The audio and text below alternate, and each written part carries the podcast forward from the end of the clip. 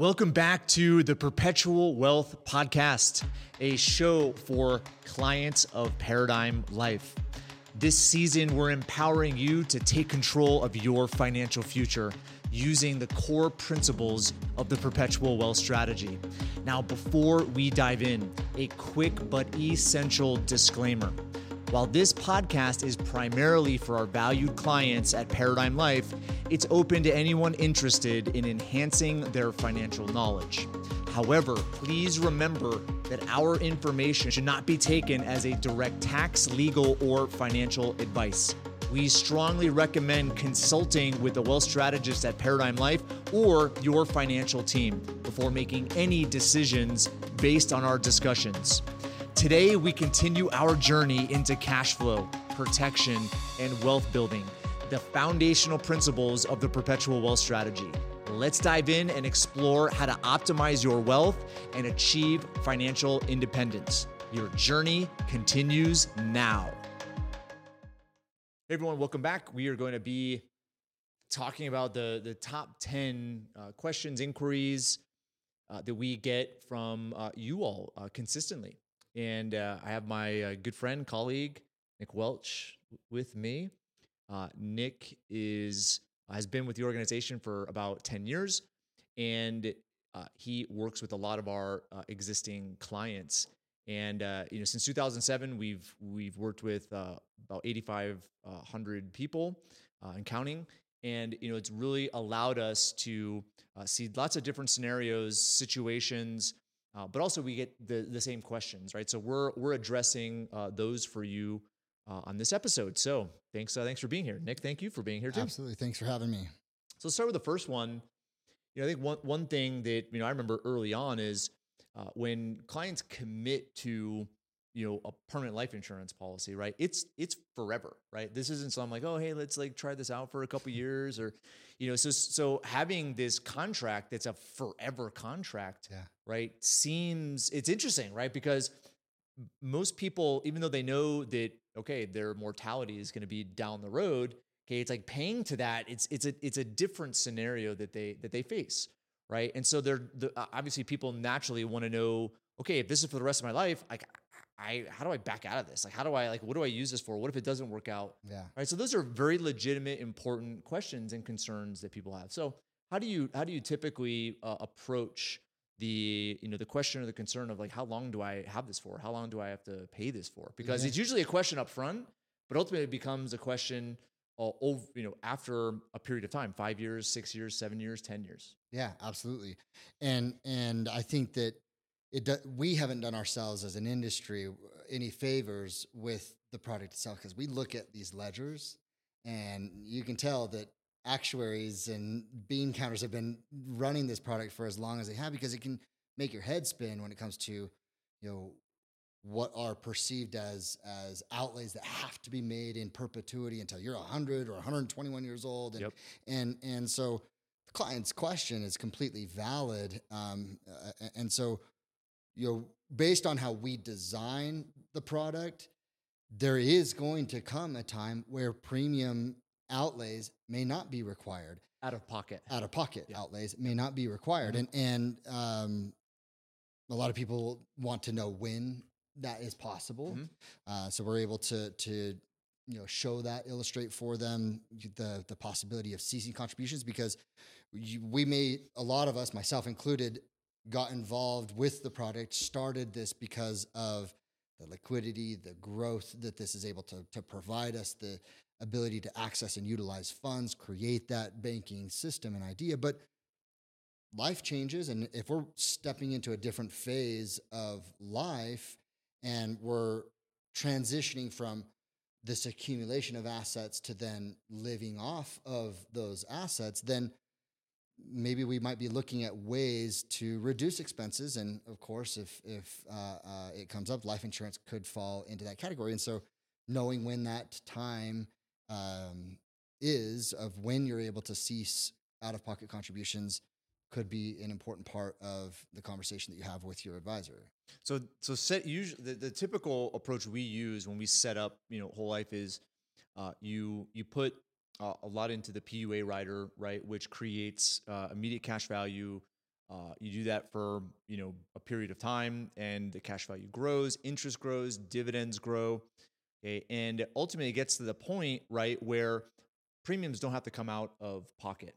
Now, I want to be clear: premiums are you know regardless of the B counters, premiums are required forever, right? On, on most policies. Sometimes policies premiums are required to 90 years old or 100 years old. Um, but typically, the policies today they're required until 121 years old, which means they're required forever. You know, Mhm. pretty much forever. Okay. However, the that's the contract, but the flexibility that clients have, that policy owners have, uh, to pay those premiums, okay, is what we're referring to Yeah. right? So I would say the first, you know, flexibility is you know the PUA rider. PUA riders uh, are are typically flexible riders where uh, there's a minimum required and there's a, a maximum, right? The minimum is typically about 100 bucks, 120 bucks uh, a year, okay, to keep the rider open. Uh, and you can pay in max, you can pay in min, and anything you know, typically anything in between. Okay, so that's part of the flexibility. So in order to, I would say, reduce premiums, you can simply pay the minimum into the PUA rider. Mhm. Now, as far as the base premium, that like required premium until you're, you know, 121 years old, okay, that can come from uh, a few, you know, a, a few different sources. The first source is obviously out of your pocket. Uh, the second source is uh, is a loan, Hmm. right? You can actually take a policy loan uh, and pay the premium with that loan.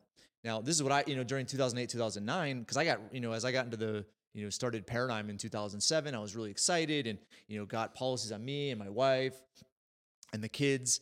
And then, you know, 2008, 2009 hit, and I tell the story uh, in the book, uh, but I wasn't able to, to pay for a couple of years. And so I used loans uh, to make premium payments and I used, you know, loans to cover expenses. It was, you know, it was uh, it was it was awesome to experience that so early on. So there's tons of flexibility just depending on the situation that you're in. Um, because if it's a cash flow situation, typically cash flow situations are temporary. Mhm. Okay, it's a six months or three months or, or a year, and so not paying premiums, right, for six months, seven months, a year, you could typically do that in the first couple of years uh, of a policy. Now, indefinitely, that requires being in the policy and funding it at kind of a maximum level uh, for probably seven, you know, seven years, ten years, just depending on on the situation. Yeah. But the reality is, is that it's possible. And, and whether it's temporary or whether it's permanent, the fact that you had, have been able to experience that personally, a lot of people haven't or don't want to, of course. But, you know, again, life doesn't always uh, operate in a vacuum. It doesn't go exactly as planned. And so knowing that we've got the ability to reduce, cease contributions, and possibly even uh, uh, make up for missed contributions later on down the road uh, that flexibility is is extremely important for you know uh, complementing whatever life is bringing Mm. us. So now, so that's from you know if there is disruption to cash flow, if there is temporary, you know, r- reason to cease contributions or put off contributions, premium payments. Okay, that that's kind of what we've just answered. But let's get into another uh, variation of that question, Mhm. where I look at you know again the conditioning that we're all subject to, right, in the United States from a financial perspective. A premium like nine, you know, maybe nine, 99 times out of 100, I was going to say nine times out of 10, uh, 99 times out of 100 is, is usually a cost, right? I pay a lot of, you know, business insurance premiums like cybersecurity premiums, officers and directors premiums. I pay liability premium. Like I have a lot, there's a lot of money I pay into pure risk mitigation, Mhm. right? That type of risk. Plus I have, you know, really big term policies as well, which are, which are essentially paying for pure risk.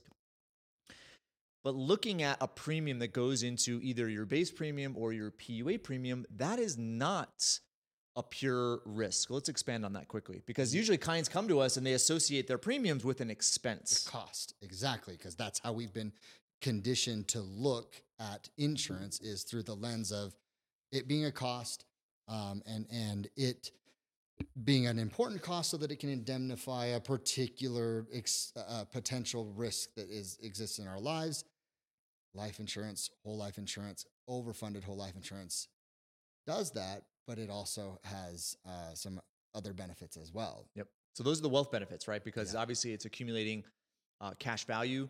It's also paying, it's not paying for a possible risk, right? Such as, you know, let's, let's say it's cybersecurity insurance for a business. Okay. That you're paying a premium in the event that there's some sort of cyber compromise.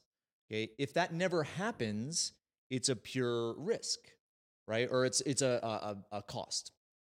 If it happens, right, it's awesome because you know I, we know a lot of business owners where that has happened, and having that type of insurance, right, covers a lot of expenses that most businesses are not prepared to make uh, or pay for. Uh, but the inevitability of mortality, like we have not figured out a way to escape mortality, you know, and maybe someone figures it out. Who knows, right? Well, that's another conversation.